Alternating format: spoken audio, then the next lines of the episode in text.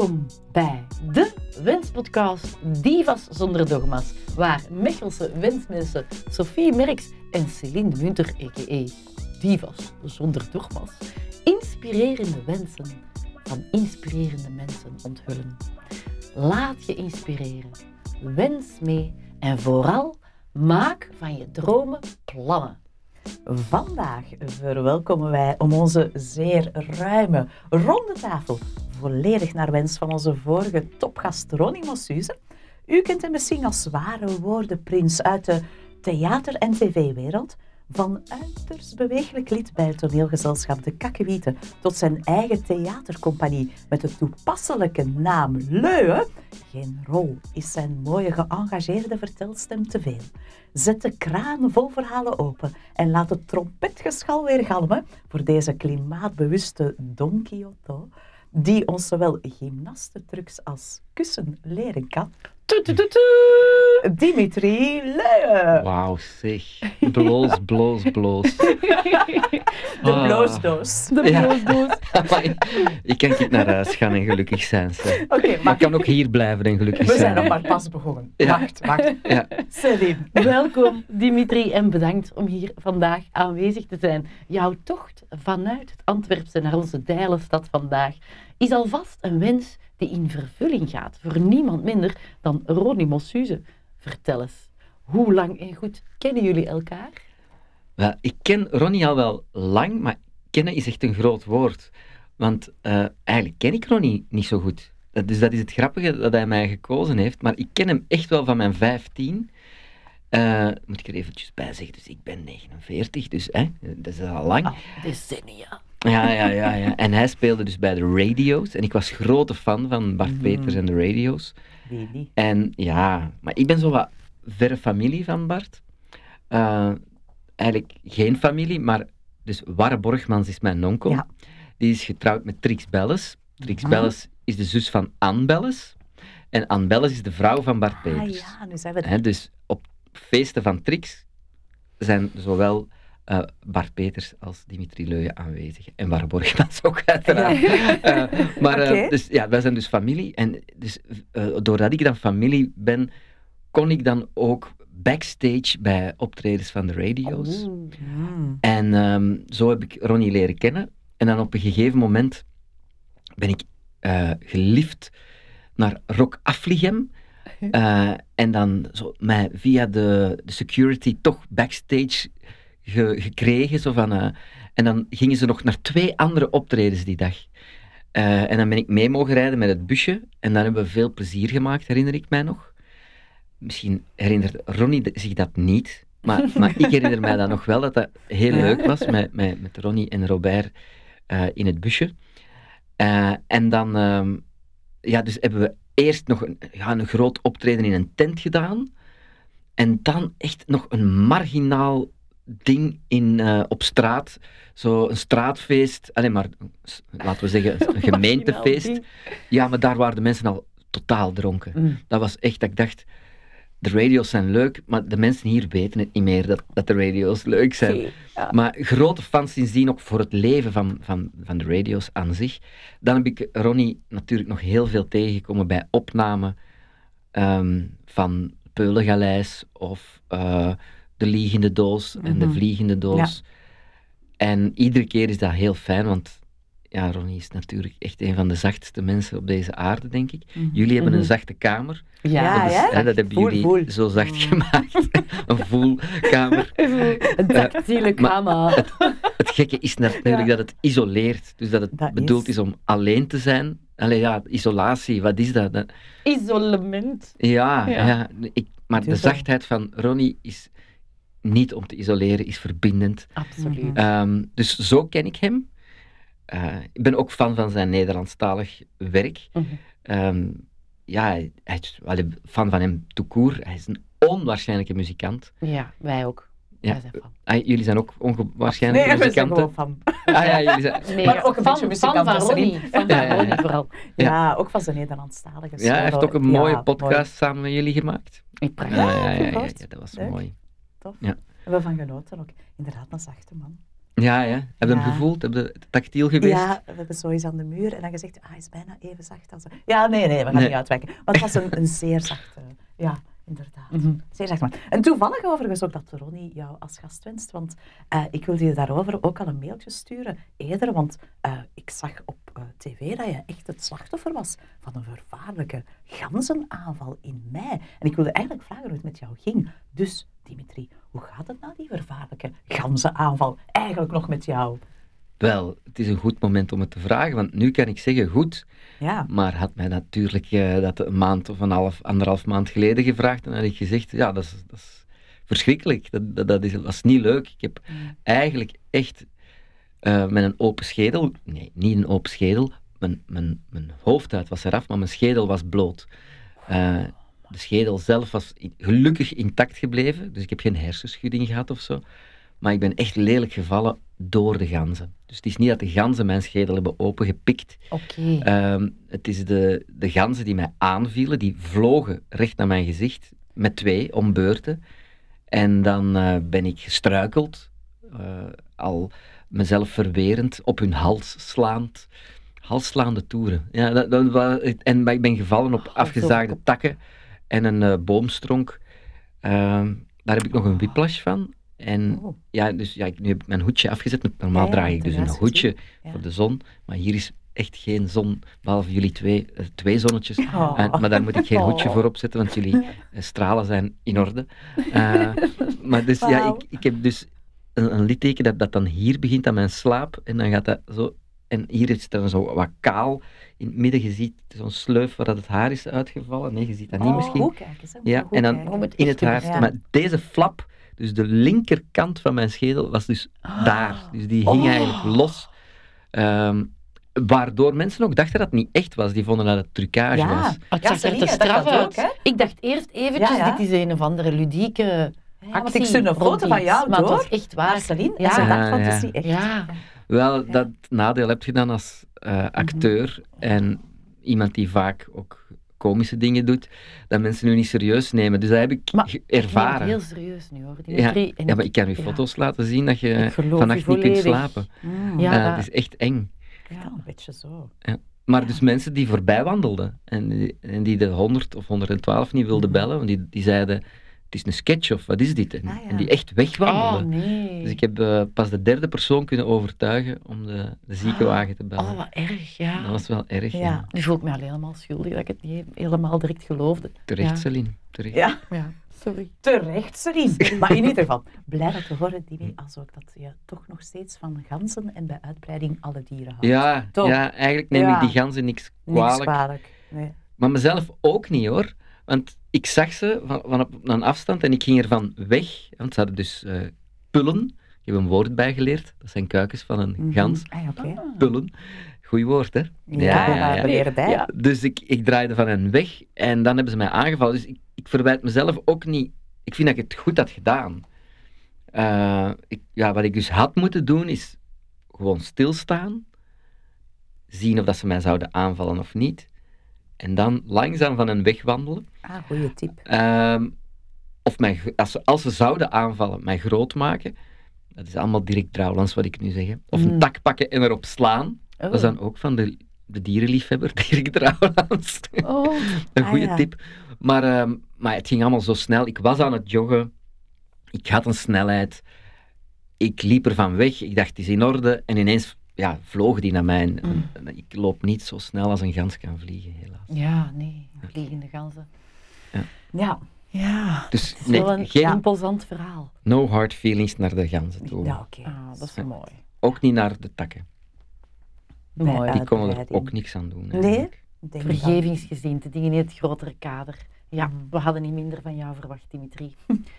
Mensen kennen jou misschien nog van je fragmenten in de Zoo van Antwerpen. Ah of ja. ons Mechelse Plankendaal uit het tv-programma Duizend Zonnen.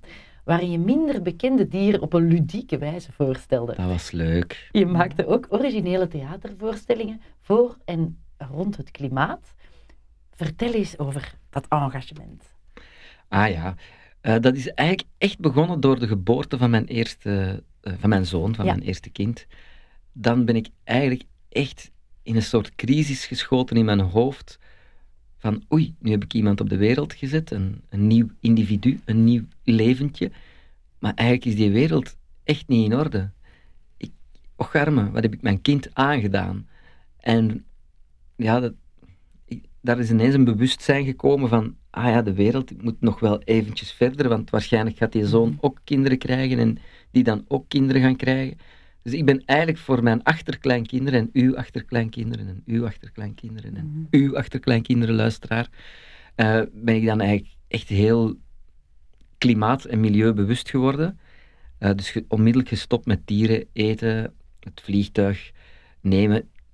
Niet dat ik dat zoveel deed, maar ik deed het wel, want ik, ik heb dus eh, reisprogramma's gemaakt voor televisie. Wat is dat? We zijn naar verschillende culturen geweest. Ja, dan is het heel moeilijk om niet vliegtuig te nemen. Dan zou het wel heel lang hebben geduurd om die Mhm. opname te doen. Ehm, maar dat soort zaken, ja, het is een bewust, bewuster leven dat ik dan ben beginnen doen door kinderen te krijgen, door, eh, door Ilia te... Ja, Ilia hebben we eh, ge- Ilia genoemd, omdat dat er is hè, betekent in het Frans. En leuien, je zou dat ruim als leven kunnen lezen. Want ik krijg heel veel post van mensen die de U voor een V aanzien. Dus dan is het leven Dimitri, wat altijd leuk is. maar Goed. Ja. mooi. dus er is leven. Er is, ah ja. Dus ehm vermits er dan leven was, dacht ik van ja, we moeten zorgen dat die ook plaats en ruimte heeft. En er is een grote liefde ontstaan voor de natuur, wat er al was. Ik wandelde al, ik deed al eh natuurwandelen, zo GR's in Frankrijk.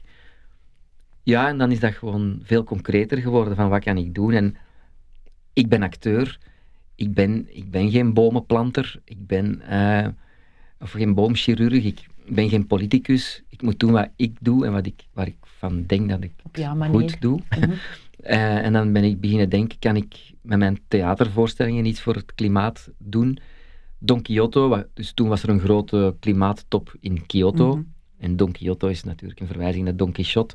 En ik ben dan strijdend voor de windmolens in plaats van tegen de windmolens door Vlaanderen getrokken met een bakfiets van 125 kilo, 2200 kilometer gereden. Dat was, dat was niet plezant. Dat was wel plezant, maar eh, het was zo, ik, ehm, ik zei tegen de decorbouwer, die dus eh, de bakfiets ombouwde, ik had dus een, paar een paar trappers om mij voor te bewegen, maar ook trappers om licht te maken op toneel. Mhm. En die maakte daar eigenlijk mijn stalen ros van.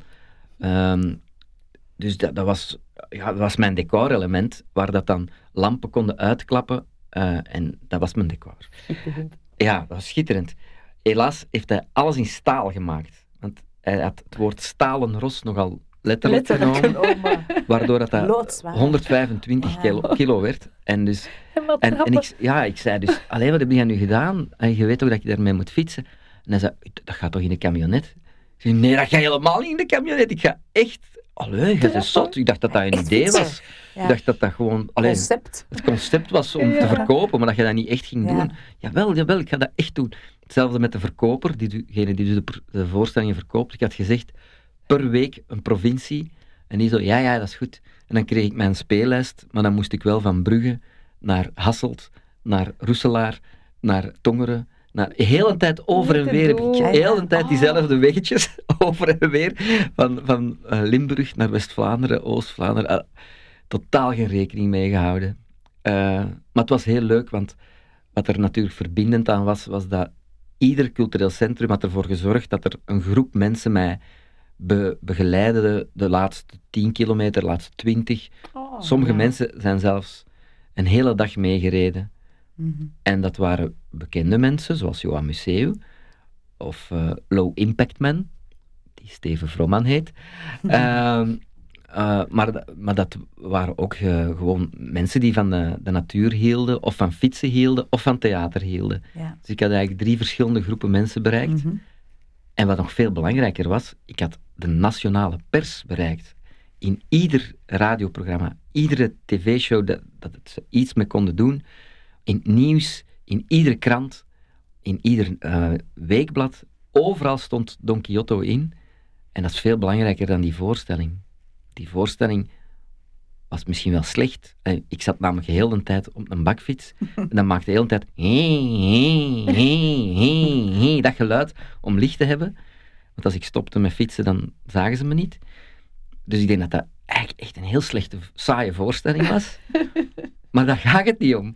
Het ging over de boodschap die we daarmee Ja. verkondigden. En daarom heb ik besloten het jaar daarna, samen met, met, met Steven Vrooman, met Low Impact Man, ja. een voorstelling te maken dat we op voorhand het licht bij intrapten. Dus we hadden een batterij, we Ja. hadden twee fietsjes en dan twee uur op voorhand zaten wij te kaarten, te fietsen. En dan ondertussen deden we wiezen.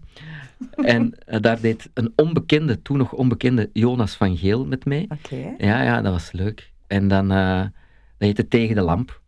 En dat, dat is wel het vermelden waard, want ik heb toen aan heel veel eh, BV's gevraagd om hun wens op te Oh. schrijven zeg. voor de wereld. Ja, meant jij to bent be ook een dat je bent. Ja, Ja. en dus ik heb toen, en ook aan het publiek, na iedere voorstelling mocht het publiek, die kregen allemaal briefjes, een, een wens achterlaten. En ik had toen een boekje Wauw. van 200 wensen dat ik kwijt ben. Oh nee. Ja, Ah, We hebben sorry. een wensendatabank in Ja. Gent.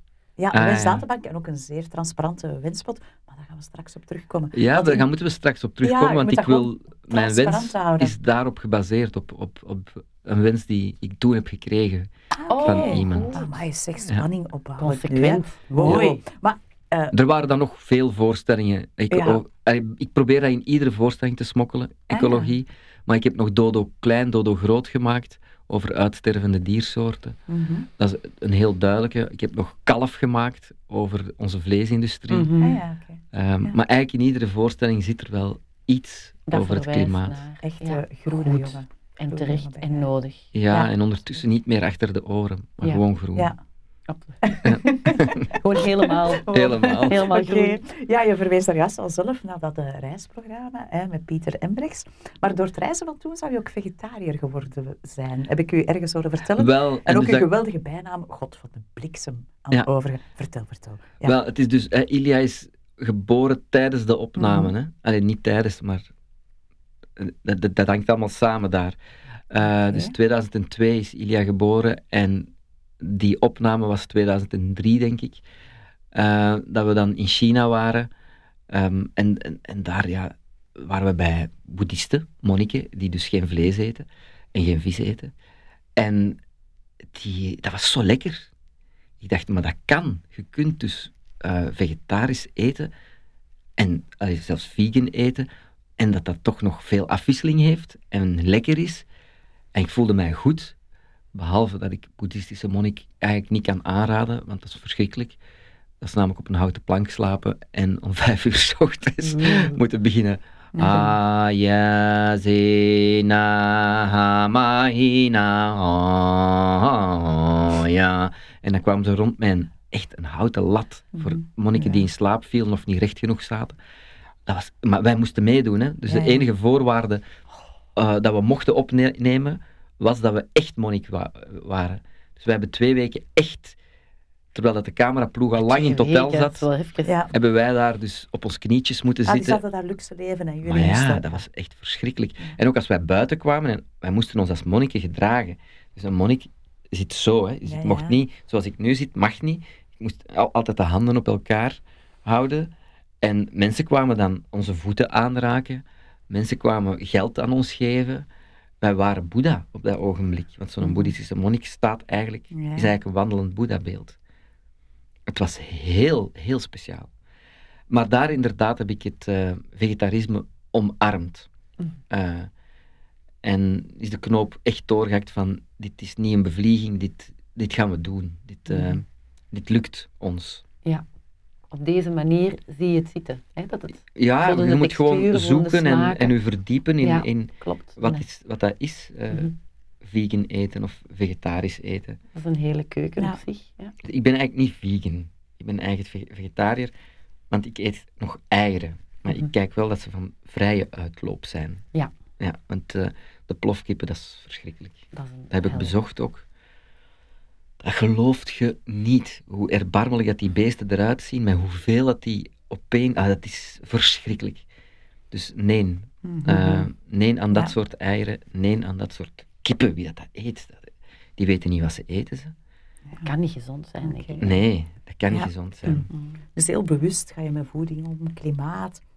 Heel tof. Maar eh, ik hoor jou ook ergens eh, vertellen, ik denk ook in, in een podcast zo, en ook die bijnaam God van de Bliksem. God van de bliksem. Ja, omdat je, ja, wij kennen jou van de Kakkewieten, waar je toch een zeer energiek rolletje speelt. Ja. En ik denk dat je zo die rol van nar, maar als we jou dan horen praten over het klimaat en de ernst die je daarin legt en zo, dat je die, die rol van nar met die, met die levensernst wel mooi weet te combineren. Is dat iets dat zo terugkomt, die yin en yang in uw professioneel en privé Ja, absoluut. En zeker al vanop, van tijdens de opleiding van het conservatorium Mhm. van Antwerpen, waar Dora van der Groen ons erop wees dat we pijn moesten kennen en, eh, en mij vooral op de vingers tikte van ja Dimitri, we weten dat je grappig bent. Dat moeten we niet meer zien op deze opleiding. Je hebt dat het eerste trimester laten zien, je kunt dat, oké, je hebt dat, dat plakt aan je gat. Dat moet je dus niet meer oefenen. Dit is een school. Eh, wij willen dat je je verdiept in die pijn en in de ernst en, en volwassenheid. Eh, Ja. en dus ik heb tijdens die opleiding, had, ik had een uitlaatklep nodig. Ik werd gek anders. Ik vond dat heel interessant. Ik ben heel blij dat Dora dat gedaan heeft. Dat ik Mhm. die kant heb opgezocht van mezelf. Dat was ook nodig. Maar daardoor ook was ik tijdens die opleiding heel hard in de war. Dat wij met Shakespeare bezig waren. En eh, met Sophocles, met mensen die al lang dood waren. Wat wisten die nu over onze wereld? En terwijl was er dan oorlog in Kroatië en Bosnië en Servië. Maar dan zijn wij met dus een groep mensen naar, naar daar getrokken, naar vluchtelingenkampen, Mm. om met die kinderen te spelen, met die kinderen toneel te maken, te sporten. Eh, ja, dus die Mhm. ernst was er zo hard ingeduwd dat ik daar ook last van had. Dat ik, dat dat ik last had van de wereld. De zwaarte van de Ja. wereld. Mhm. Dus ik heb die kant nodig om te ventileren hoe ik de wereld en zijn pijn moet verwerken. En de andere kant heb ik nodig omdat ook maar is wat het is. En vooral bij theater, waar mensen zich heel ernstig kunnen nemen. Want ze spelen theater. En dat is mooi, dat is poëzie. Ik had dat gewoon nodig om af en toe die mensen hun broek uit te trekken. Allee ja, dan, om even te zeggen, het is maar wat het is. Het is, het is ook maar theater. Mhm. Ja. Maar het is maar wat het is, is een foute zin, want het is ook wat het is. Het heeft ook waarde en het is ook belangrijk. Mhm. ja, dus het relativeren is goed, maar het absolute moet je ook erkennen. En die yin en yang zit in iedereen, in alle mensen. Ja. Eh, maar bij mij is dat misschien wel heel duidelijk aanwezig. Ja. Mhm. Is hij zuiverder. Hoewel ik ondertussen ook alles probeer te mengen, maar mm, ik speel heel veel voor kinderen. En de helft van mijn professioneel bestaan is voor kinderen en de andere helft voor volwassenen. Ik maak per jaar één voorstelling voor, voor kinderen en één voor volwassenen. En dan denk je, ah ja, dan, bij de kinderen doe je dan onnozel en, en bij de volwassenen zet je dan ernstig. Zo werkt het niet. Zo werkt het echt Nee. niet. Ah. Ja. Nee, die kinderen hebben echt ook ernst nodig. Eh, Die kinderen verdienen ook dat je eventjes eh, ruimte voor hen biedt om, om te verwerken wat er in deze wereld gebeurt. Mhm. Eh, het moet ook over, over de dood van een, een ouder of, of grootouder kunnen gaan. Het, het moet ook kunnen gaan over het klimaat en uitstervende diersoorten. Het moet ook over ernstige dingen als pesten Mhm. kunnen gaan. De ernst in hun beleving ook erkennen. Mhm. Ja. En omgekeerd mocht je bij volwassenen niet de fout maken om die te ernstig te nemen. Mhm. Daar moet ook humor in zitten. Ja. Eh, Josse de Pauw heeft daar iets heel mooi over gezegd. Nee, nee, nee, nee, nee sorry. Ja, Josse de Pauw zei, eh, jeugdtheater bestaat niet. Er bestaat alleen theater. Goed theater, slecht theater. Mhm. Goed theater dat toevallig ook toegankelijk is voor kinderen, dat noemen jullie jeugdtheater. Maar er is ook heel veel slecht jeugdtheater. Maar ja, jeugdtheater bestaat eigenlijk niet. Het is alleen theater, goed of slecht. En eh, Maxime Gorky, die zei, schrijven voor kinderen is eh, hetzelfde als schrijven voor volwassenen, alleen veel moeilijker. En ik denk dat hij gelijk had. Mhm. Mhm. Dat ervaar je als het moeilijkste dan. Ja. Ja, Dus ik pik daar meteen mooi op in. Hè. Dus je schrijft inderdaad wel boeken eh, als dat je toneel eh, brengt voor kinderen als volwassenen. Maar heb je daarin jouw eigen favoriete boek of tekst? van mezelf of van iemand anders? Dat, dat, je, dat mag jij zelf kiezen. Wat, dat Dus jou, van wat anderen? jij als favoriete... ja, bij jeugdliteratuur ben ik mega fan van Joke van Leeuwen.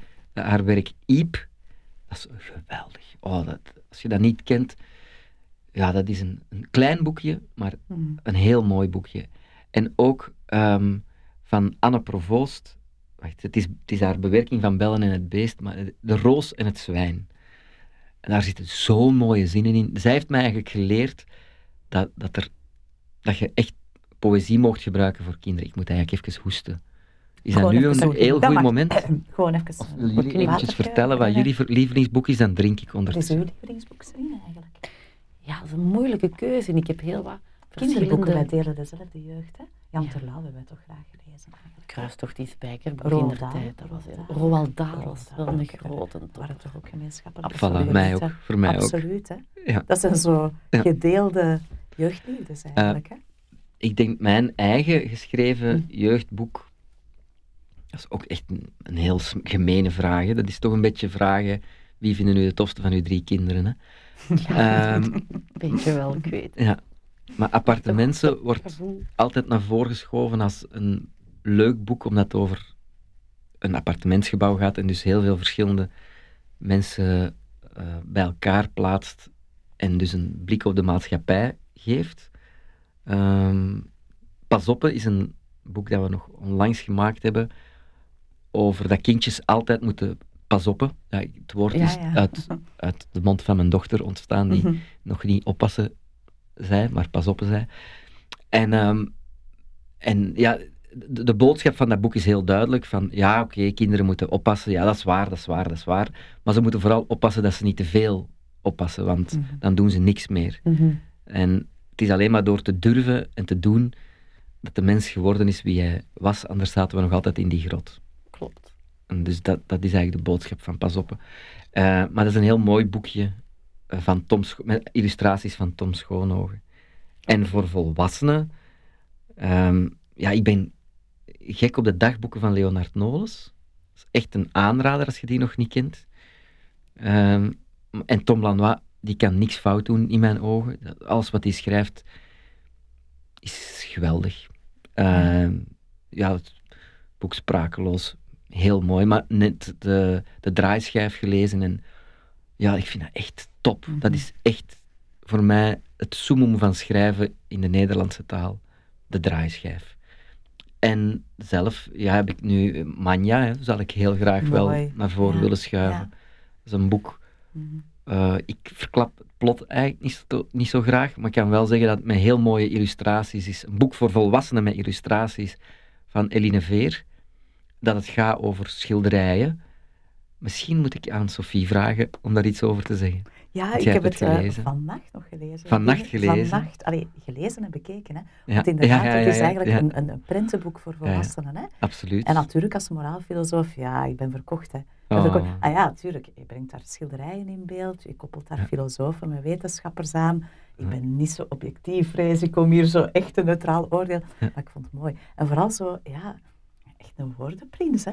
Zo Oh. dat lyrische, ik heb dat wel graag, maar dat is heel persoonlijk, hè. Ja. Sommige mensen hebben zo misschien lief. Ik denk dat ik, dat heb, ook eh, zo... ik ben opgegroeid op de, de lyrische steenweg. dat is hier vlakbij, dat weet je toch? Ja, maar dan die van Mortsel.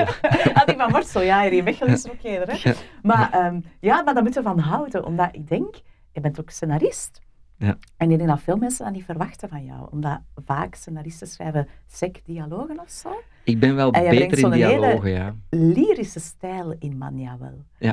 Wel, dat is he- echt heel Ja. gek. Ehm, ja, ik, ik ben eigenlijk gekend voor dialogen. Mhm. Dat, dat dat heel makkelijk gaat. Ik kan mij heel snel inbeelden, ah, die zegt dat, die zegt dat. Ik hoor die dan zo wat praten in mijn hoofd eigenlijk. Ja. Maar dat lyrische, eh, dat is vanuit de, de opleiding, denk ik, van Latijnse, dat je daar leert Mhm. van uh, ja, een zin en dan nog een bijzin en dan nog een bijzin erbij. En epitheton ornans, en dat is dan Grieks, maar ja, dat is wat. Uh, en, en je moet zo, en al die leraren Nederlands die zeggen hoe dat je moet schrijven, en dat je daar dan toch je eigen filter op zet en je eigen ding mee doet, denk ik. Mhm. Maar ja, ik, ik was duidelijk gefascineerd door de taal al van, van in het middelbaar. Ja. En dat raakte niet kwijt natuurlijk. Hè. Nee. Mhm. Ik ben eigenlijk beginnen schrijven uh, bij gebrek aan tekst die ik wou zeggen. Mm. Dus ik moest voor mijn afstudeerproject uh, op, de op, het conservatorium een, monoloog doen. En ik dacht, ja, oké, welke tekst ga ik doen? En bij iedere tekst die ik wou doen, dacht ik, ja, die zinnen uiteraard wel, maar die zinnen, waarover gaat dat nu? Daar heb ik niks mee. En dan ben ik al die zinnen van die verschillende auteurs beginnen verbinden door zelf te schrijven. En dan heb ik uiteindelijk die zinnen van die auteurs weggelaten. En bleek dat ik dus een tekst geschreven had. En daar was zo positief op gereageerd dat ik ben blijven schrijven. Anders eh, was het nooit in mij opgekomen om schrijver te worden.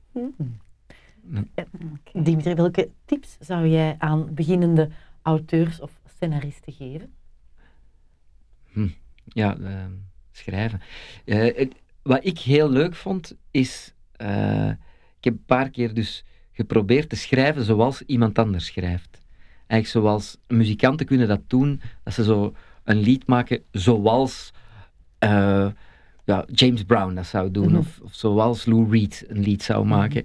En dat is eigenlijk een, een oefening in stijlen. En ik heb dat echt gedaan. Ik heb heel bewust, zoals Rilke, een stuk proberen te schrijven Ja, heel bewust geprobeerd, zoals eh Buchner, dat is een theaterauteur die Leons en Lena heeft gemaakt, mijn lievelingstoneelstuk. Eh, ja, veel, veel toneelauteurs, hè, zoals Bernard Marie Coltes eh, schreef, of zoals Shakespeare. Ik heb echt oefeningen gedaan thuis, maar ja, dat is mijn aard natuurlijk. hè. Ik, vind, eh, het, bestuderen van andere ik, ik heb eigenlijk een, auteurs. een puzzelhoofd. En ja, Mhm. ja. En de puzzel leggen is het belangrijkste. Ik wacht super lang voor ik zelf iets schrijf. Mhm. Maar dat was om mijn, om mijn eigen stem te ontdekken, heb ik eerst anderen gekopieerd. Oké, ja. Niet gekopieerd, maar Hm. in de stijl geschreven van. Om aan te voelen wat goed Ja, paste, ja. wat niet paste. Wat, Ja, en Ja. uiteraard, als je zegt lyrisch, Mhm. daar zal dan nog wel wel Rilke in zijn blijven plakken in mijn schrijven. Mhm. En dat, dat denk ik dan. Mhm. Ehm, of Buchner. Maar in ieder geval, dat, dat- ja, die Dat is lyrische de manier. Ja. Ja. En heel lang wachten voordat je echt aan de tekst begint. Laten rijpen. Dat je echt weet wat je wilt vertellen, dat je je puzzel al hebt gelegd van ik wil van daar naar daar, naar daar, naar daar. En dat is uiteindelijk de eindboog. Mhm. En dan begin ik pas te schrijven. En dan verandert die een boog soms. Door wat je schrijft, denk je, ja, dit is toch beter naar daar dan... Dat kan gebeuren, hè. Je moet wel... Maar wel een eerste piste uitzetten. blijven. Zo. Ja. Ja. Wel een eerste richting al laten rijpen en daar Ja. dan mee verder gaan. Niet poef paf beginnen schrijven, be- studeren en Het is eigenlijk zoals dat je in het leven moet staan. Je- Allee, ik denk in het leven, het is leuk om te weten dat je, wat je nog allemaal wilt doen en, en waar dat je naartoe gaat, maar je moet openstaan voor andere mogelijkheden, want anders Mhm. ga je heel ongelukkig worden. klopt. Ja. Ja. Je moet je kunnen aanpassen van, ah ja, nu ben ik gevallen. Ah, ja, nu kan ik, eh, met die ganzen bedoel ik. Hè. Ja, ja, Ja. ja. En je Ja. moet eh, flexibel blijven. Ja. En dan pas Zien wat aan, voor je is. En dan Ja. zet een hoedje op en dan Ja, gaat het leven hoedje. verder. Hè. Hoed u voor ganzen. Goed. mooi, mooi, mooi. Oké. Dat, dat, goed, hè? Ja. Dat is goed, dat is goed. gedaan. Ja, Ja. en over al die woordspelingen en schrijven Mag ik gesproken. nog, mag ik nog Ja, zeg even, eens. sorry hè, Ja, maar, ik weet niet of dat jullie Ja. tijd beperkt is nee, met, met de maar, podcast, maar ik wou nog één ding zeggen over Ja. toneelspelen. Eh, je hebt het over schrijven gevraagd, Mhm. maar ik ga het weer over Dora van der Groen hebben, want dat is mijn grote mentor in het leven, die toch wel echt belangrijk is geweest voor mij. En Frank Fokketijn ook als leerkracht. Maar ehm, Dora hamerde erop dat wij Aikido kregen. En ik dacht, maar gedaan, waarom? Waarom doen Zijn wij... bruine gordel. Amai, chic. Echt. Ja, dat is, ik heb vijf jaar Aikido gedaan op het conservatorium van Antwerpen. Wat een toeval. Ja, ja, ja, ja. ja. Vertel. Ja. ja dus eh, dat is belangrijk, dat is belangrijk. Maar wij als jonge snaken op die toneelopleiding, met Adriaan van den Hoofd bijvoorbeeld, Aha, geen idee waarom dat we dit doen. Wij noemden onze taiko, eh, de Tainotenko, de Tainotenko Brothers. Tainotenko is een van de bewegingen, ik weet niet of dat jullie dat ook zo We noemden. kunnen die. We gaan zelfs doen. We gaan die doen. Ja, ja. Uh, Tainotenko is een basisbeweging waarbij als iemand u aanvalt, je die zijn hand pakt en dan naast hem komt Ja. te staan Ja. eigenlijk. Hè. Dus Mhm. Ja. De Ja. energie van de Ik zie ander gebruiken Je ziet dansen. direct Wij worden helemaal enthousiast weer. Ja, Dus- oké. ja. wij hadden zo'n sketch, de Tainotenko Brothers. Maar, eh, dus wij lachten ermee. We, hebben- we hadden niet door waarom dat we dat deden. En, Mhm. en het is pas later dat Ja. ik dan begreep van, ah, het gaat over de energie, dat je niet kunt, je kunt niet kiezen ik doe dit, ik doe deze beweging. Want uw medespeler, uw medeacteur, doet misschien een andere beweging en heeft andere energie. Mhm. En dan moet je die Ah, volgen, die ja. energie. Ja. Dus ik snap met, met heel veel vertraging, snapte ik wat, wat Dora ons wou aanleren. En- Dat hebben we ons ook even gestudeerd voordat we de dingen van Aikido zagen. Ja. We waren te jong. de meerwaarde. Waarvoor hebben jullie het dan gedaan? We waren 16, 17 Mijn, jaar. mijn vader heeft ons dat, eh, hè, die Ja. was enthousiast, die wilde dat wij ons konden leren verdedigen als eh, Ah ja, oké, ja, ja. Het zo is zijn we begonnen, hè, op die manier, en mijn ja. eh, oom was een vrij bekende Aikido-meester. Hier in Mechelen is zelfs gestorven op Oei, mat. Ja, Is gestorven. Redelijk dramatisch verhaal, maar wel Ja. tijdens zijn passie. Toch niet met een houten zwaard op zijn hoofd. Nee, eh, ha- iets aan zijn hart gekregen. Ah. En- Allee, in ieder geval, wij dat met Een twee gaan in. doen. We, we konden dan dat materiaal ook van mijn oom lenen en zo. Maar we stonden daar te gibberen. Hè. We zagen het niet. Ja, ja, Pas zo, hè. nu beseffen wij eigenlijk de schoonheid daarvan. Dat is een en hoe dat mooie inderdaad sport eigenlijk. Ja. ja, de energie van de, De ander. Het is is een dans. Hè. Het is Ja, een klopt. dans. Hè. Wel, Ja. over dans gesproken. Mhm. Tango. Oh, mooi. Ja. Ik had heel graag tango gehad op de toneelopleiding. En als ik een toneelschool zou hebben als directeur, ik zou in plaats van aikido tango voorstellen. Ehm, omdat je bij tango nog meer samen bent en echt wel gaat over samen een dans maken, samen energie Mhm. en volgen Mhm. en nog muzikaler is. Mhm. En de muzikaliteit van toneelspelen mocht je niet onderschatten. Ehm, er zijn acteurs die bijna iedere zin eenzelfde intonatie hebben. Dat noem ik saaie acteurs. Ja. En eigenlijk moet iedere zin een andere melodie zijn. Er zijn ook acteurs die, als ze een voorstelling 60 keer spelen, één bepaalde zin, een bepaalde melodie geven, 60 keer lang. Ja, dat kan niet. Dat kan gewoon niet. Dat, dat klopt niet. Want de energie is altijd anders. Je moet Mhm. openstaan op het moment. Je moet echt in het moment toneel spelen zoals dat je in het moment moet schrijven. Mhm. Je kunt op voorhand veel bedenken, maar je moet openstaan. Altijd. Voilà. Dat is- Ja, dat is mooi. En ik weet dat openstaan voor sommigen iets anders betekent. Dat is ook leuk, want protjes zijn altijd leuk. Maar ik bedoel op een andere manier. Mhm. Oké, nu we toch zo wat dichter bij dat lijfelijke komen. Hè. Ehm, ja, wij herinneren ons toch ook het uh, Mag ik u kussen programma, waar Oh, we ja. toch stevig van genoten hebben vroeger. Ja. Ehm, maar op een of andere manier wist jij toch altijd de kandidaten te overtuigen om vooral jou te kussen. Nogthans, alleen niet dat jij maar alleen Pieter en Brecht zei daar ook mee mee en zo. Ja. Maar ze, ko- ze kozen toch vaak jou. Kan je ons misschien Zet toch- je van aan het beledigen? Nee, nee, nee, nee, nee, maar... Allee, wacht, we gaan verder gaan. Kan je ons misschien wat eh, versier- en of zoentips eh, met ons delen? Maar ik heb daar een paar theorieën over. Vertel, vertel. over eh, Ja. Want ik ben inderdaad de meest... Nee, nee, maar ik ben inderdaad het meest gekozen van alle Dat deelnemers. Ja, Ja. dat klopt. Dat klopt, dat klopt. We hebben dat gezien. Dat is een waarheid als een koe. Aha. Maar er waren deelnemers zoals Stanny Krets die nooit hun best deden om de vrouw te kussen. Oh. Hè, die, die eigenlijk gewoon meededen voor de mop. En, en de mop altijd vooruit, allee, de mop het belangrijkste maakte. Mhm. Waar, allee, dus dat, dat, dat gaat niet. Hè. Allee, dat, dat je bijvoorbeeld een vrouw zou ver- vergelijken met naar het toilet gaan. Hè, dus eh, ja, dat is grappig misschien als Stanny Krets vergelijkt dat hij een vrouw kussen eh, even dat dat voor hem hef- even bevredigend is als eh, het lossen van een drol, hè, de, de bevrijdende plons. Ja, maar ja, ik bedoel, dat is echt... Dat, Dat herinner ik Nee, nee, dit is hè? niet gebeurd, hè. Maar Ah, ik, ik heb wel met Stanny Krets, ik heb wel met Stanny Krets eh, naast, naast hem gezeten en ik dacht, wat zit jij nu te zeggen? Jij, jij wilt die Ja. echt niet, jij wilt dat die echt vies, u vies Je vindt of wilt ze vooral niet kussen. Ja, ja, ja, ja, ja. Maar je Ah, kunt niet kussen, op het programma. maar dat was grappig, wel. de mensen Ja. moesten lachen en doordat je zoiets raar doet, doordat je iets doet van, dat, je, raakt daar niet mee weg, niet. Dus dat, ja, die, die waren eigenlijk al geen concurrentie, zal ik nu Mhm. maar zeggen. Ah, nee. Uitgeschakeld. En de redactie vond dat ook leuk. De redactie wou ook dat je dat deed. Dat je, dat je eigenlijk soms foute moppen maakte. Mhm. Dat de vrouw echt in de war zou zijn van wie moet ik nu kussen. Dat is mijn eerste ding van, ja oké, maar de deelnemers waren nu ook niet echt aan het deelnemen. Eh, mijn tweede ding is, volgens mij ben ik geen gevaar. Stel dat die vrouwen Pieter Embrecht zouden kussen. En Gesteld dat. ja, stel dat die thuis zouden komen. Gesteld dat. En dat die zouden zeggen, ik heb Pieter Hemrechts gekust. Ja, ik zie mij daar toch al tafereelen van dat die mannen zeggen, allee dat, allee, ja, dat hij ambetant is, dat hij, dat hij jaloezie ja, en geïntimideerd. Ja, ja, Terwijl, toe. ik heb Dimitri Leu gekust. Ah, tof. En was het goed? Ja, dat, dat, was, dat was een toffe, hè. Dus snapte, ik ben eigenlijk veilig gebied. Omdat het niet echt is. Het was, het was een tv-programma. En drie, eh, omdat vrouwen toch van poëzie houden.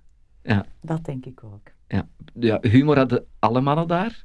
Want vrouwen houden eigenlijk nog meer van humor, denk Mhm. ik, dan van poëzie. Ik denk dat humor nog beter werkt dan, dan lief zijn.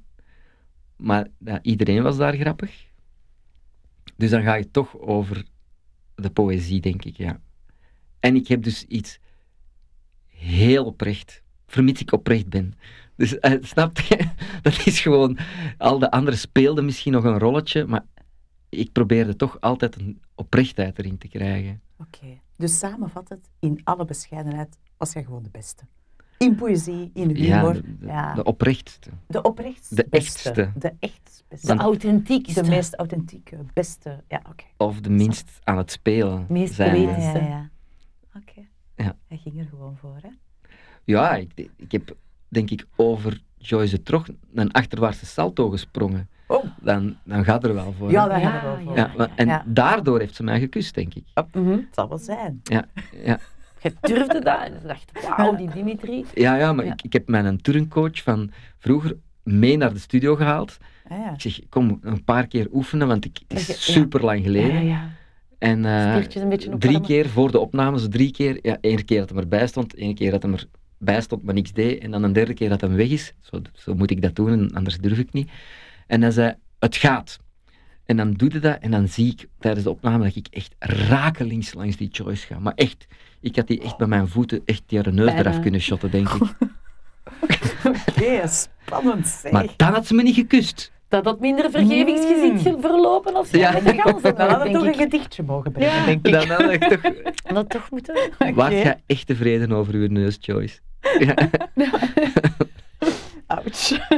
maar goed, dat was dus het geheim. Humor, poëzie en een klein beetje turnkunstjes erbij. Oké, oké. Ja, ja, dat Ja, turnkunstjes zeg, ja, helpen. Turnkunstjes helpen, dat is goed. Zo. Zeg, maar heb je nog geheime of minder geheime eh, toekomstplannen, projectjes die je met ons op de luisteraars wil delen? Maar ik heb heel veel toekomstplannen, maar dat is eigenlijk allemaal theatergericht. Mhm. Ehm, dus eh, ik kan praten over de voorstellingen van volgend seizoen. Mhm. Ga ik dat nu doen? Je mag dat Ja, kort maar even zeker voorstellen. Ja. Wel, kijk, eh, volgend seizoen, dat betekent dus eh 23, 24, ga ik in première in september met de voorstelling Bros, over twee broers en eh, die hun mama ligt op sterven, wat niet leuk is. Ehm, Inge Paulussen speelt die mama en Jonas Leemans, een, eh, de acteur die bij, eh, niet bij Kulder Zipke, wat iedereen kent, maar wat weinigen weten, is dat Zingaburia minstens even leuk was. Dat is ook een reeks van Oh, Hugo geniaal. Matthijssen. Ja, absoluut. En Jonas Leemans zit in Zingaburia in dat ruimteschip.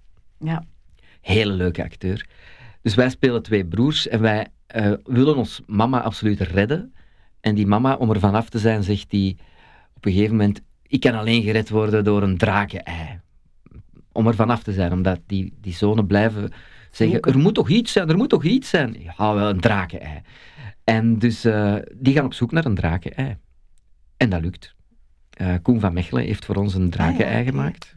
Ah, Koen van Mechelen. die, Leuk, eh, hè? Leuke man, Ja, hè? heeft ook ooit iets toegezegd hè, voor een podcast. Misschien nog eens Koen van Mechelen Reminder. is een geweldig reminder dat iemand om toch hier nog te eens zitten. eh, langskomt. Ja. ja, maar oké. dat is fantastisch. Dat is, Ja. Inspireert u wel, denk ik. hè? Ik heb je daar nogal over vertellen. Koen van Mechelen van de ben ik grote Ja, fan van. Ja. Echt grote fan. Ja. En zoals Fabre en eh, Wim Delvoye is hij gezegend met een eindeloze fantasie, maar alleen combineert hij het met een wereldvisie en minder met een commerciële visie. Mhm. Achter Fabre en Delvoye zit een fabriek dat er ook op geënt is om geld te verdienen. En, ik bedoel, die, die hebben ook echt wel een commerciële kant. Los van Fabre zijn andere kant, waar we het nu even niet over hebben.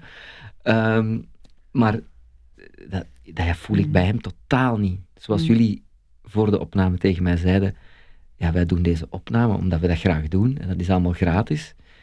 Bij Koen van Mechelen, oké, die doet dat niet gratis, maar die doet dat omdat hij dat graag doet. Er is echt alleen maar passie in die mens. Dat is Mhm. ja, een heerlijke mens om te ontmoeten. Dus eh, ik, ik wens het jullie toe dat hij hier ooit Ja, we komen er zit. straks misschien nog op terug. Maar we En hij heet Ja? van...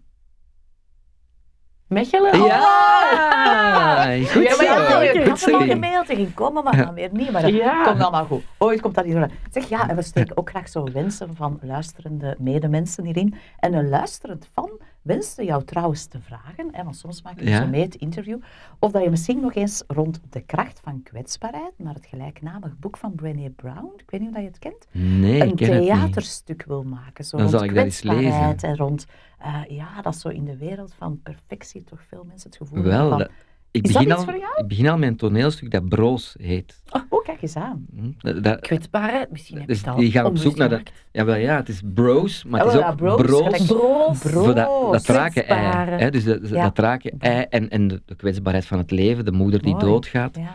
Dus dat heet daarom ook Bros. Maar eh, ik zal dat boek zeker lezen, want door mensen die mij Mhm. boeken aanraden, heb ik al voorstellingen gemaakt eh, in het verleden. Namelijk eh, ja, Het lelijkste land ter wereld van Renaat Braam. Heb ik gewoon als Braam praat op toneel gedaan. Eh Renaat Braam is dus een architect. eh, ja, die wou dat iedereen samenwoonde, dat ge- gelukkig was. Iedereen licht, iedereen groen. Dat, een prachtige architect. En die heeft het, een boek geschreven, Het lelijkste land ter wereld, in 1969. En 50 jaar later heb ik dat dus gespeeld. En ik dacht, klopt allemaal wat hij schrijft. Alles is zo herkenbaar wat hij toen schreef. Mm. Nee, dat is echt pijnlijk. Het gaat over de politiek en het gaat over... Het, is, het was pijnlijk, pijnlijk actueel. Van, ah, tijdens die Confronterend 50 ook. jaar is er eigenlijk niet veel... Niets verbeterd. Ja, ja, Nee. Ondanks. Dus je doet dat dat wel. Je leest boeken die aanbevolen worden. en Wel, ik heb nu Ode aan de Verwondering van Caroline Pauwels aangeraden gekregen. Zo winst Ja. mensen. Wel, dat geweldig geweest, Ja. mocht zij hier geweest. Ja, we hebben al een paar keer die Zijn- naam horen vallen. Oh. Caroline Moest er nog geweest zijn, had ik haar gewenst. Maar Ja. Ja. Ja. Ode aan de Verwondering is een prachtig boek van haar. Mhm. en ik ga dat op toneel brengen. Ah, oké. Oh. Ah, bij Iemand heeft mij dat gegeven, ik heb dat gelezen, ik was Ja. onmiddellijk geraakt. Ik heb Mooi. Caroline ooit eh, ontmoet Mhm. en dat was een zalige middag. Eh, zij heeft mij een rondleiding gegeven in het gebouw van Renaat Braam. Het was een aanleiding van Renaat Braam. Mhm. Ehm, de, de VUB heeft dus eh, zo'n sigaarvormig gebouw. Ja. Ja, M-gebouw eh, gestudeerd. oud Ah, ja, ja, VUB-studenten, voilà. dus, we dat is het. daar. Kijk, Ja. het verbindt Ja, ons het is weer. ongelooflijk. Ja. Ja. Ja. Ja. Dus dat is Renaat Braam dat, Ja. die dat gemaakt heeft. En zijt je binnen geweest en de schilderijen gezien op de verdiepingen? Ja. Renaat Braam heeft, toen hij eigenlijk al op, op pensioen was, heeft hij dat zelf komen schilderen daar. Eh, verdieping Ja. per verdieping. Iedere keer een boodschap, beginnend bij, bij de oertijd en zo altijd naar Altijd boven, opgebouwd. naar de verlichting. Mhm. Eh, ja, dat is een onwaarschijnlijk gebouw. Heel mooi. Eh, maar dus, ja, Caroline Pauwels heeft mij dat Ja, ja. leren kennen. En ik vind het prachtig dat ik haar- nu haar tekst op een podium zal mogen brengen. Ik ga het niet zelf doen. Ik heb Ann Miller gevraagd om het te doen, omdat ik denk dat dat klopt. Dat Ann Miller, met haar Brabantse achtergrond, ja, ze heeft wel iets van Caroline Pauwels eigenlijk. Mhm. Eh, dus dat komt eraan. Oké, Oh, ook mooi zo. Hè? We Ja. hebben al een paar keer de naam eh Caroline hier hebben horen vallen, haar niet kunnen vragen, Ja. maar dat jij er toch ergens Ja. in Dat de link blijft ja, bestaan. De, de link toch Op die manier leven blijft houdt. ze wel wat aanwezig. Ja. En, Zeker. hè, Ja. Mag ik ook Haar nog zeggen dat ik volgend seizoen ook voor volwassenen een voorstelling maak, Ja, die Ja. Loos heet. En dat gaat over adoptie. Ja, dat is Oh, eigenlijk echt wel nodig dat er een voorstelling Mhm. over komt. Dat heb Mhm. ik wel begrepen. En gek genoeg gaat die verkoop, niet gek genoeg hoor, maar die verkoop gaat heel goed. Eh, dus Mhm. als je dit hoort, koop nu een ticket, want het loopt overal vol.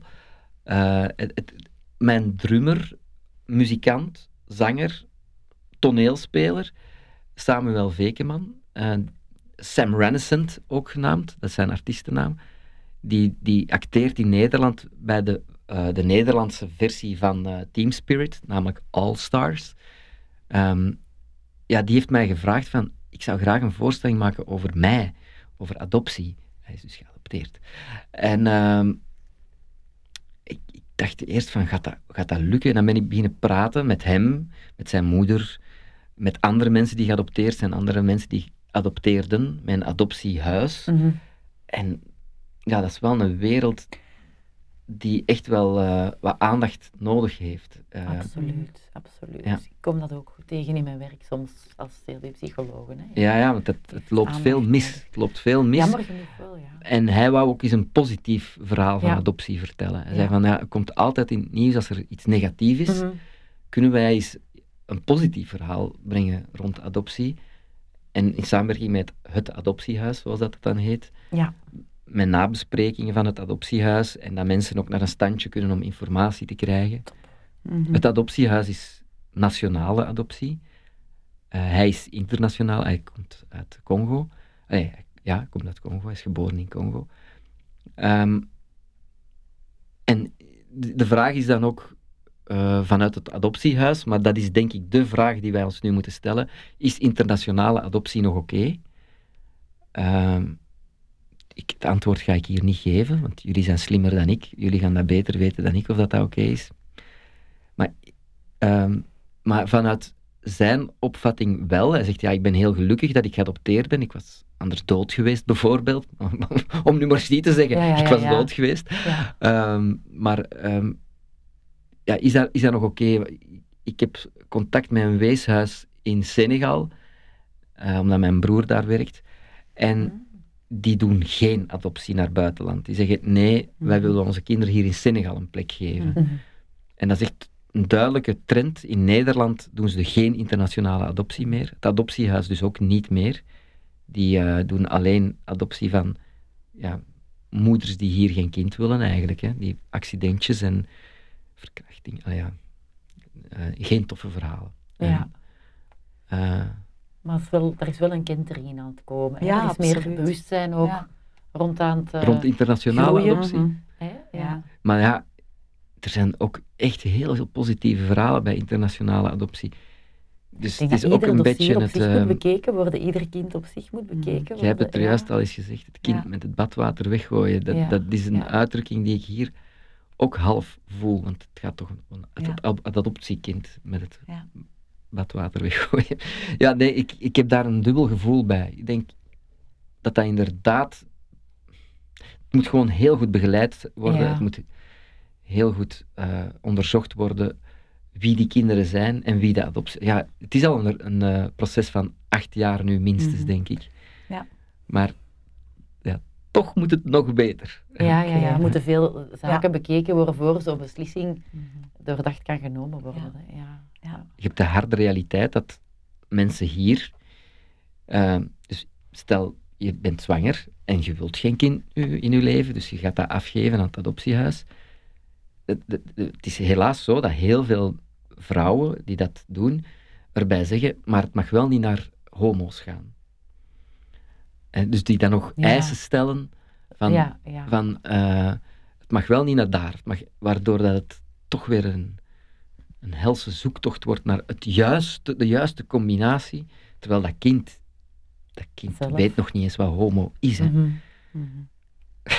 Ja, Ja, ik klopt. voel dat er met die voorstelling ook een heel eh, actueel debat eh, rond gaat komen. Dus Ja. loze broos bij aan het plannen. En dan ook ode aan de ver- verwondering. Hè. Allemaal mooie eh, Ja, ja, nog, gewenste nog veel meer, maar daar zal ik u niet meer lastig vallen. Ja, ik denk dat je ook iemand bent dat constant zo op plannetjes broedt. Het jaar daarna word ik 50 en ik wou iets zot doen op mijn 50ste. En ik ga zeven premières in één seizoen doen, Ah, ja. die ik nu Oh. allemaal, Ode aan de Verwondering is daar Ja, één van. ja. Maar ik, ga, eh, ik zal de andere Word zes... jij al 50, Dimitri? Ik word vijf. zou je Mijn nu leeftijd wordt niet 50. Ja, Ja. jouw leeftijd is 50. een Dat is state of mind. Het is Ja. een state of mind. Ja, goed. Wel, dat zijn nog allemaal mooie wensen, denk ik. En nu we toch al een beetje aan het wensen slaan, Ja, ja. halen wij meteen onze wenspot erbij, Dimitri. Ja, in deze bijzonder transparante wenspot verzamelen wij inspirerende wensen van inspirerende mensen. Tijd voor de wenspot. Wenspot. Wenspot. Goeie jingle. Dank je. Helemaal ertussen gemonteerd. En met onze beroemde wenspet in de aanslag hadden wij graag het volgende van jou geweten. Dimitri. Dan zal ik mijn hoedje opzetten. Ah ja, dat is Ja, goed. ja, ja. Allemaal Wat een. Jouw wens, een wens voor jezelf. Ja, voor mezelf. Voor jezelf. Hmm. En nu moet ik doen alsof ik daar nog niet heb over nagedacht. hè. Hmm. Je bent een Zo beetje gaat dat zeer spontaan. Dat is een heel, ja, ik vind dit de moeilijkste, want dat is egoïstisch, dat is niet leuk. Ik, ik, ik wens niet graag Maar mezelf dat is iets raar toe. dat dat moeilijk is. Vind ja, je dat niet? ja, Zoals een complimentje voor jezelf, gewoon zeggen. ja, nee, nee. Altijd, voor altijd, voor iedereen is gezondheid het belangrijkste. Mhm. Eh, eh, zonder gezondheid en een gezond... Maar wat is gezondheid? Dus je hebt een gezond lichaam, gezonde geest en gezonde aarde. Gezonde omgeving. Mhm. Ja. En dus Hangt Mensen denken bij gezondheid eigenlijk alleen maar aan dat lichamelijke. Maar de andere zijn minstens even belangrijk. Dus de, de gezonde omgeving, de gezonde wereld. En eigenlijk wens ik mij een gezonde wereld toe. Want dat, dat is het begin. Ik zal zelf gezonder zijn als de wereld gezond is. Mhm. Maar ja, wat is een gezonde wereld? Zult u dan weer afvragen? Ja, ik bedoel natuurlijk één met minder CO2 in dit geval. Maar ik bedoel ook één met minder oorlog, want is dat gezond, oorlog? Nee, want er sterven keihard veel mensen in. Dat, dat is niet gezond. Dus ik wens mezelf, en dat is eigenlijk iedereen, maar voilà, zo egoïstisch ben ik dan, eh, een gezonde wereld toe. Mooi, mooi. Want dat is dan eigenlijk een wens voor jezelf en voor anderen. Hè? Want als dat voor jou een gezonde wereld Ik is, vind het te is die voor anderen ook voor en is die voor de wereld ook. wensen. En dan breidt dat zich Ja, eigenlijk uit. Oké, ik wens Ja. mezelf toe ehm, dat mijn haar dat nu is uitgevallen teruggroeit. Oké, goed. Ja, maar het mag wel grijs worden. Dat is oké. Ja. Teken Wijsheid. van wijsheid, absoluut. Allee. Ja, dus de wens voor uw wereld zit daar eigenlijk al mee in. Of heb je nog een extra of andere wens voor de wereld? Voor de wereld. Ja. Ehm, eigenlijk wens ik de wereld geen mensen toe. Maar dat is heel moeilijk, want ik hou van mensen. Mhm.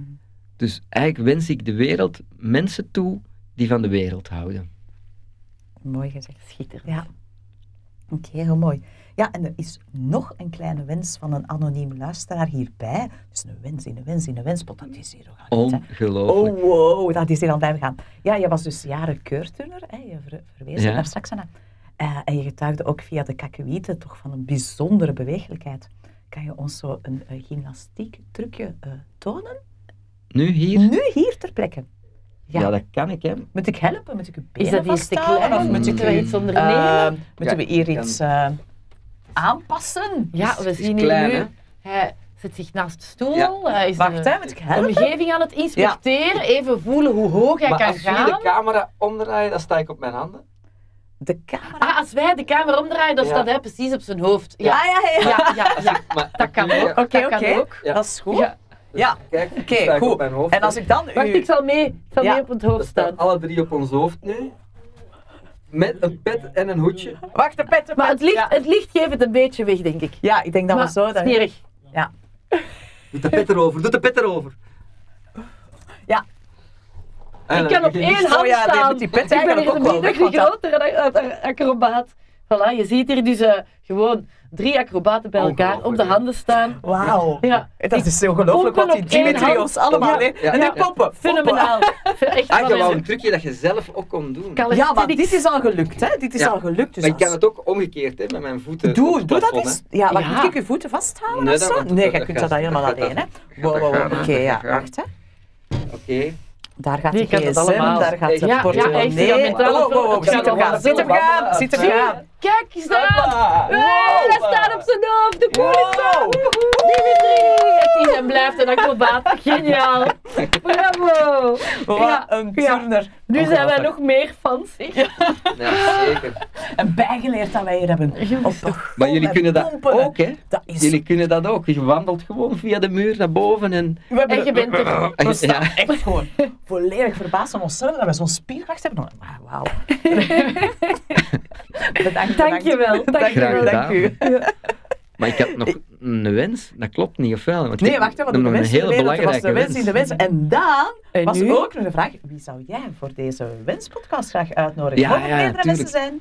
Mogen Oh. meerdere namen Ja, zijn. ja, ja. Ah, Ja, Er is geen ik dacht dat ik drie wensen ging krijgen. Ik heb Nee, er nog één. voor jezelf, Oh, één voor anderen was meteen op de mooiere tuurlijk, wereld. tuurlijk. Maar ik heb en dan nog zo'n een goede wereld. wens, ik moet hem Maar zeggen. Zeg hem. Dimitri. Ja, door die voorstelling de, eh, tegen de lamp was er één Ja. wens en die was eigenlijk van de mens.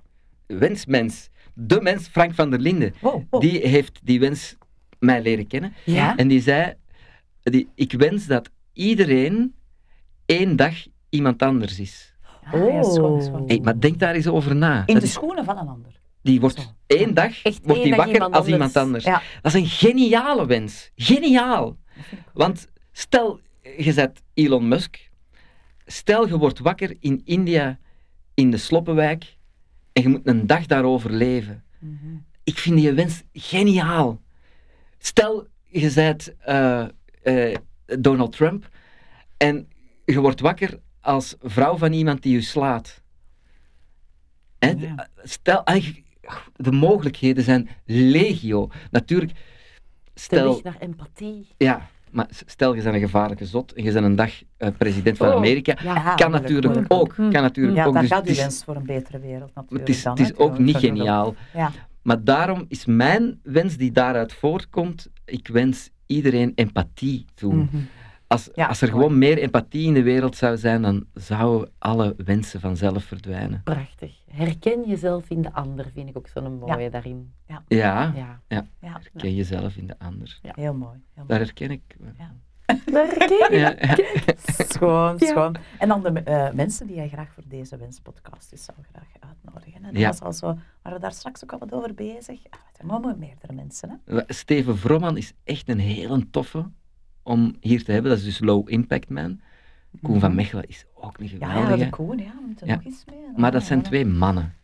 En dat Mhm. vind ik Dat wel... is waar, maar dat is, ah, ja, we gaan niet Dat is oké. discrimineren Inspireren op geslacht of op maar ik heb ook gender of op wat echt dan gehoord ook, dat jullie heel graag zouden hebben dat ik nu Pieter, Pieter Embrecht zeg. Dat heb ik nu, hoe kom je daar nu heb ik Ja. dat Hoe kom je gevoel. daar? Heb Ik, je dat gevoel? ik heb precies het gevoel. Ja, maar het is jouw wens, Dimitri. Wij Laat hem doen. Laat, ik hem- laat hem doen. voel Laat hem uitspreken. vibes naar deze richting komen. Van, allee, zeg nu, ik voel zelfs vingers op mijn mond die Pieter Laat hem. Embrecht.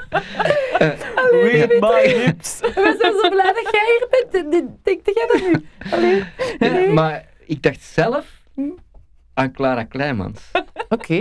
Oké, ja, Voilà. ja. Clara ook Kleimans. linken, want haar broer, ik geef les, heeft bij ons in het vroegere lyceum gezeten. Ik denk Clara ook even, maar, maar haar broer ook niet heel de dingen. Dus ook linken met Mechelen en zo.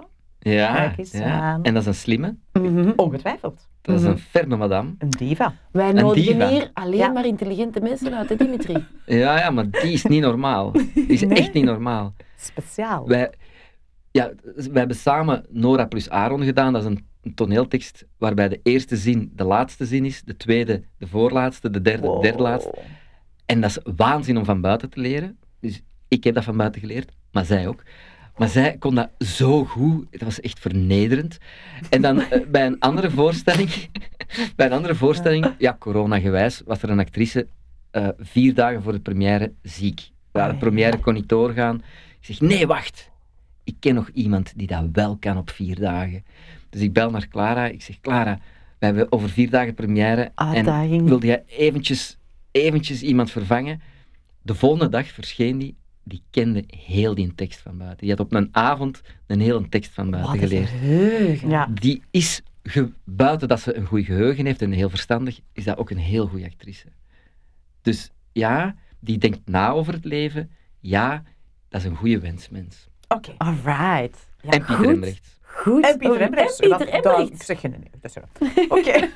Goed om weten. En wij gaan ons best doen om met die wensen in een volgende aflevering aan de slag te gaan.